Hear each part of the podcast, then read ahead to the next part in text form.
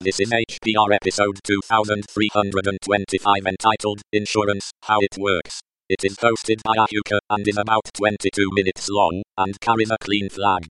The summary is To begin discussing the policy, we need to first explain how insurance works. This episode of HPR is brought to you by anhonesthost.com. Get 15% discount on all shared hosting with the offer code HPR15. That's HPR15. Better web hosting that's honest and fair at anhonesthost.com.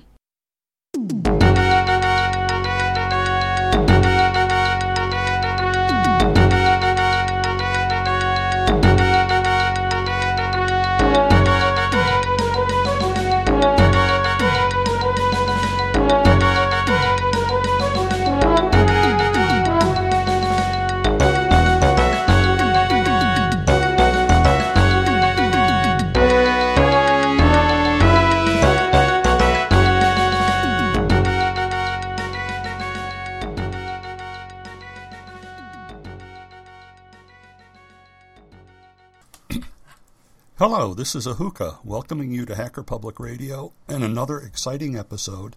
and I want to do something kind of a little bit different. So, I know I have not done as many programs as I was doing a few years ago, and some of you may wonder why is that? And it was a, a combination of things, but um, one of them was I was needed to kind of refocus my life. There were some health issues that I had to deal with. Um, and I've mentioned one or two of them along the way in, in some of the shows that I've done, that, you know, offhanded references. Uh, but I thought, you know, I'm going to end up discussing this. And then as I started to look at discussing this, um, we suddenly had all sorts of ruckus in the U.S. over healthcare policy. And uh, I'm actually interested in stuff like that. I'm kind of a policy wonk. Uh, so I wanted to maybe explain a little bit what's going on and how this stuff works. Uh, for those of you who are not in the United States, it might seem a little strange.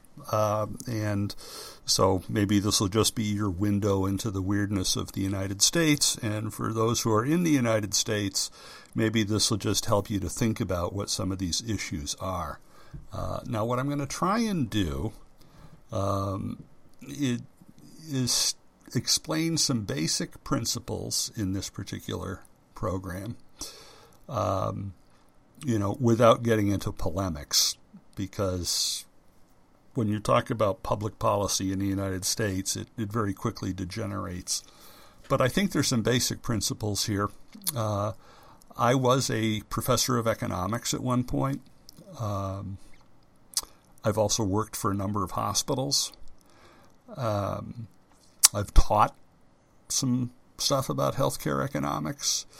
So it's an interest of mine. Um, and you know, what I'm going to do right now is I want to talk about, for this initial one, uh, just some basics about insurance. Uh, how, how does an economist understand insurance?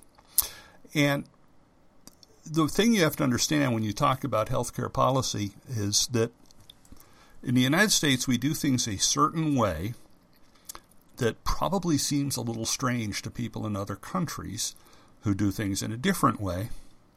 So I'm going to give you a broad generalization that is not 100% true, but I think it's true enough to give you a sense of this, and that is people in Europe, I would say,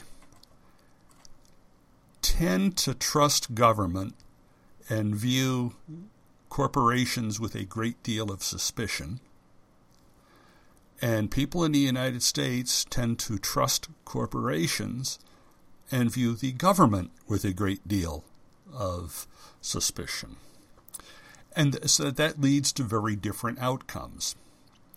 Um, and that's just something to bear in mind as, as you look at how this works. But let's just start with some basic principles of insurance and some of the problems you have, okay?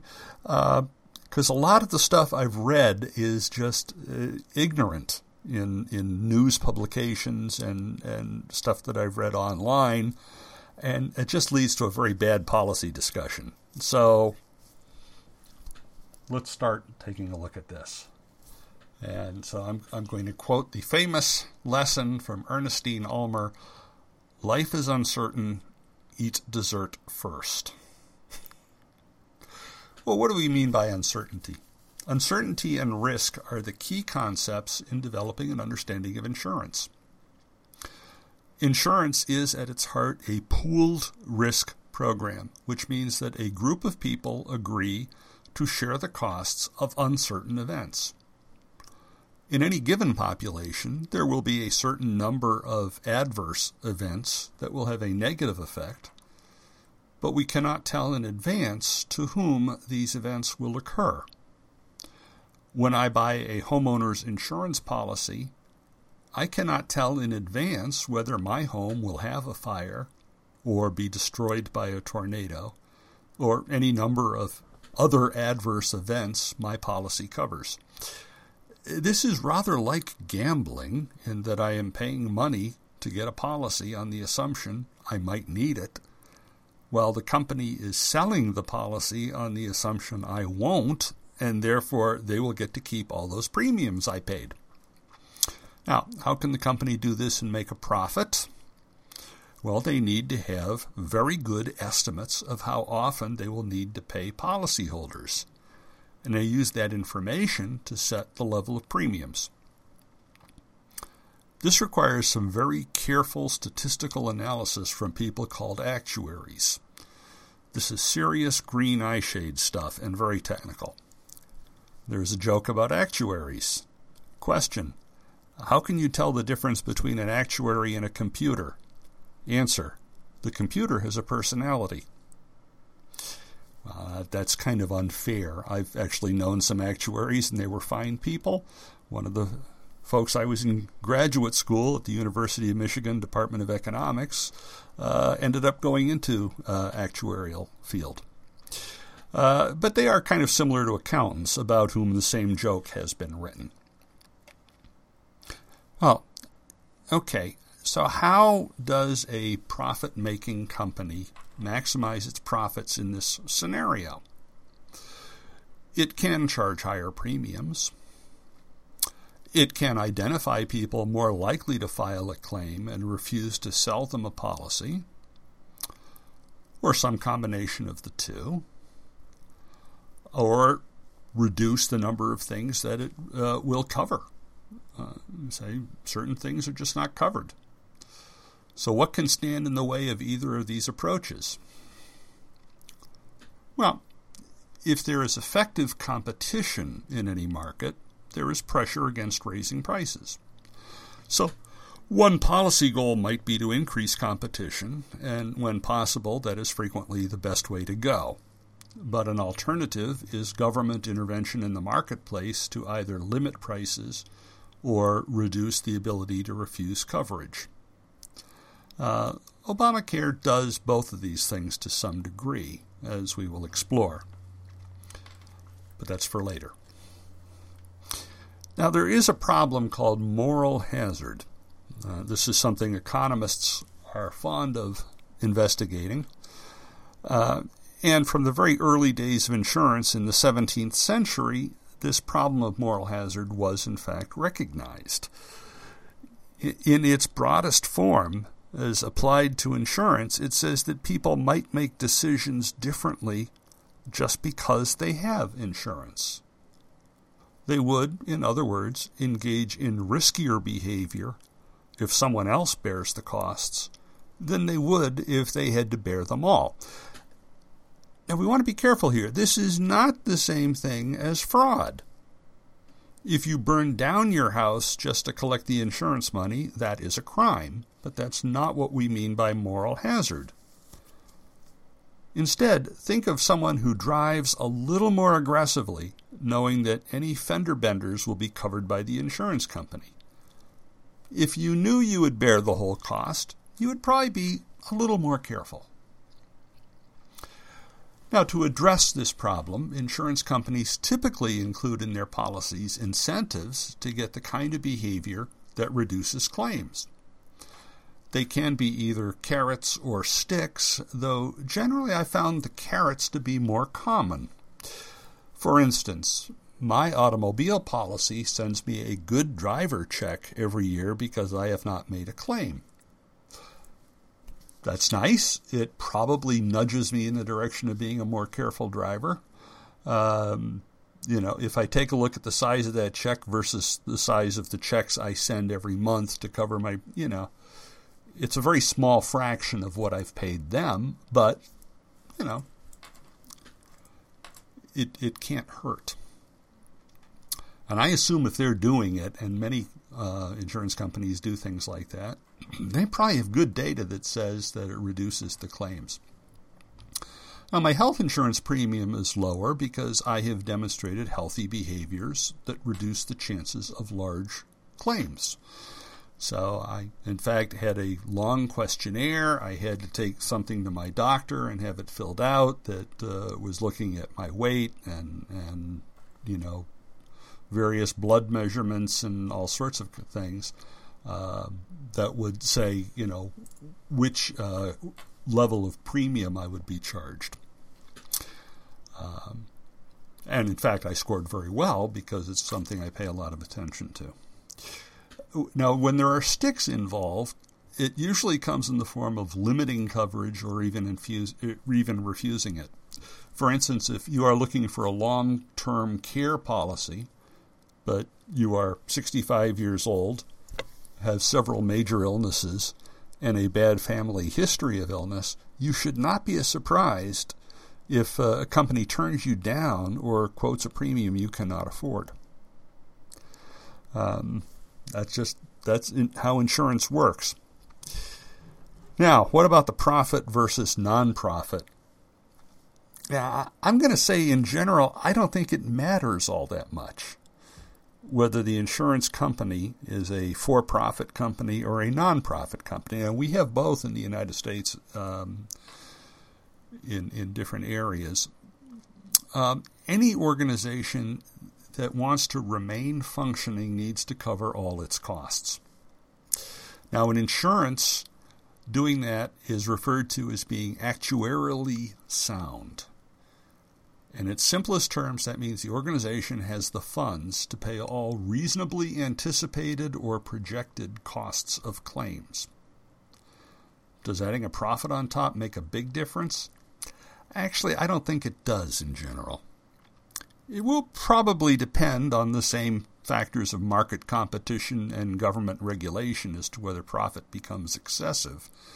But even nonprofit organizations face a challenge here.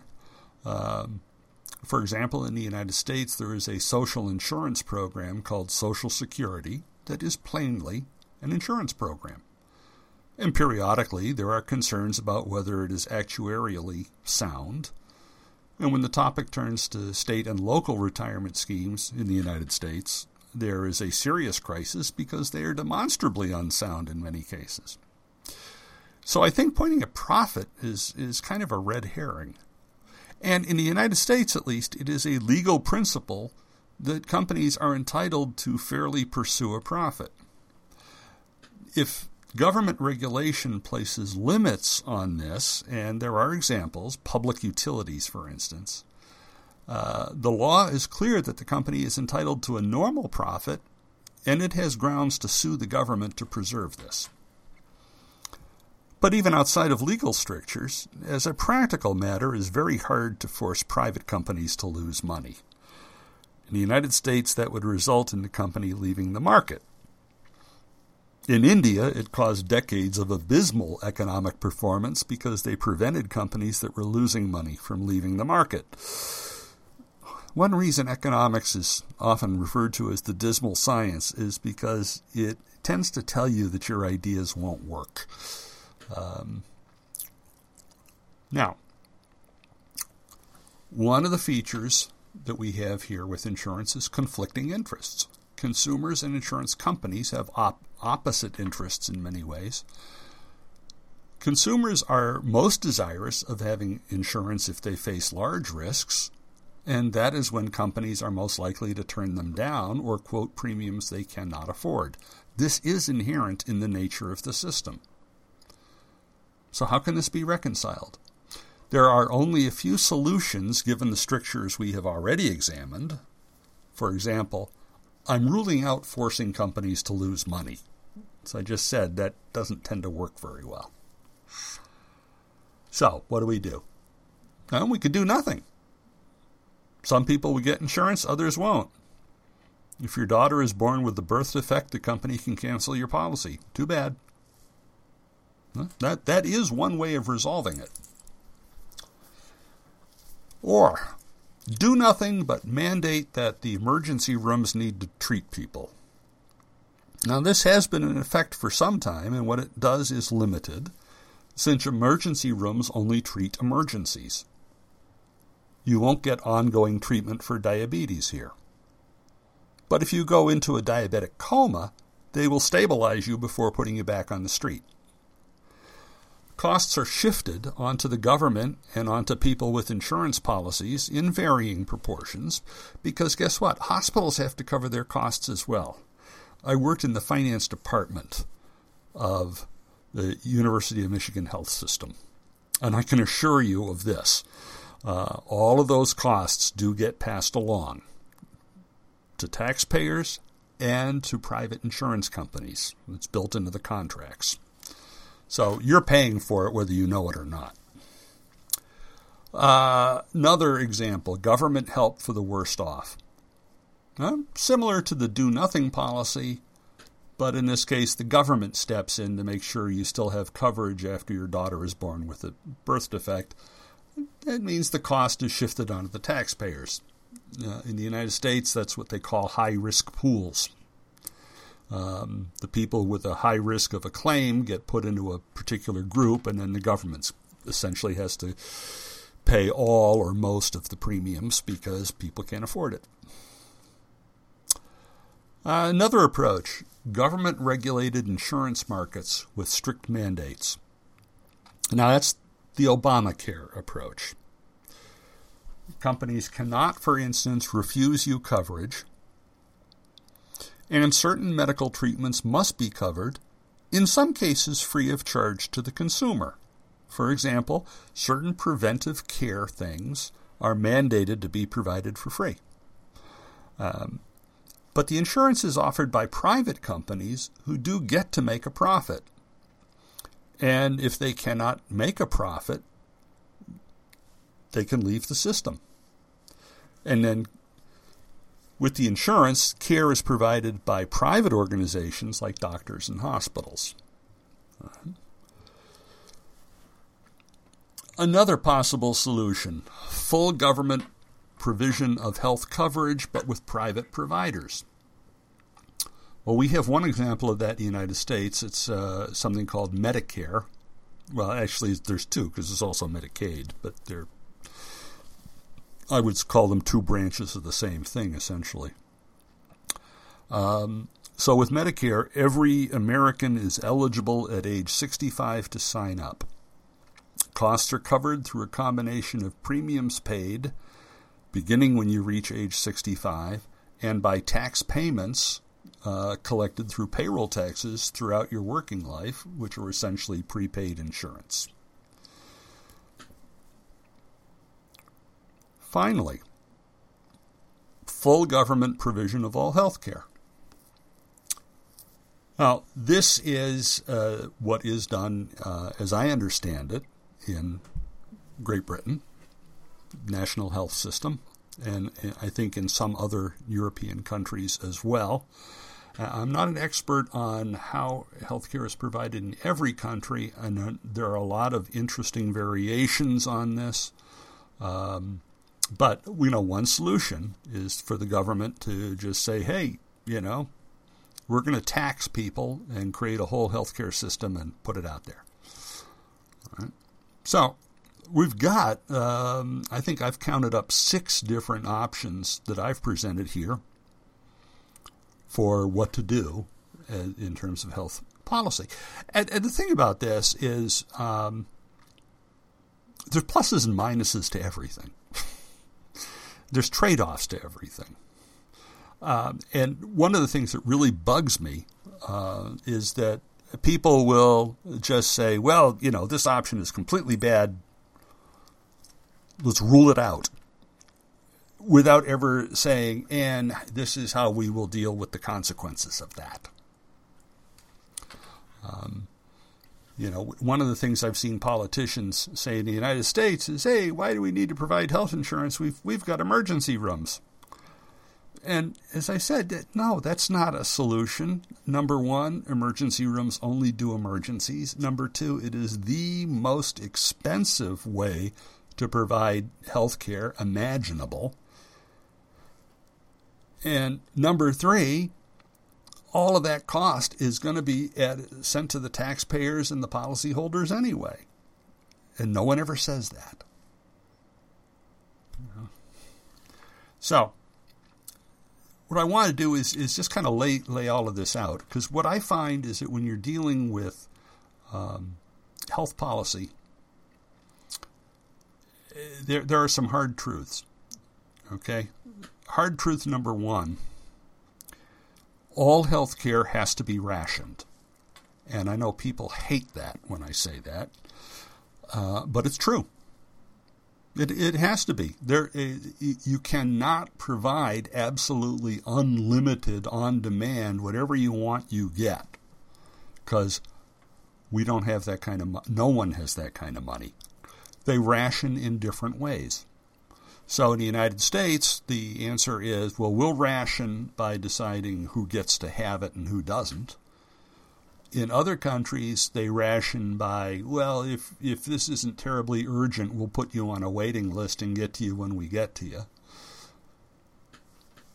Both are perfectly reasonable ways of doing what needs to be done. So, you know, that's a, that's a problem we need to deal with uh, you, you, have to look at, uh, you know, the moral hazard thing. You know, uh, if if you give people lots of health coverage, uh, you know, but they're smoking and they're overweight and they're drinking too much and all, and it's sort of okay. Um, do we really want to support that? You know, uh, so, you know, there's some issues here. So, anyway, I think this is enough for an introductory.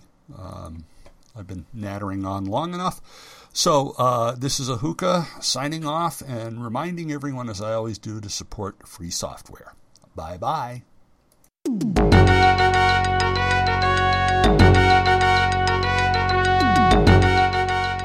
You've been listening to Hacker Public Radio at hackerpublicradio.org. We are a community podcast network that releases shows every weekday, Monday through Friday. Today's show, like all our shows, was contributed by an HPR listener like yourself. If you ever thought of recording a podcast, then click on our contribute link to find out how easy it really is. Hacker Public Radio was founded by the Digital Dog Pound and the Infonomicon Computer Club and is part of the binary revolution at binrev.com. If you have comments on today's show, please email the host directly, leave a comment on the website, or record a follow up episode yourself. Unless otherwise stated, today's show is released under a Creative Commons Attribution Share Alike 3.0 license.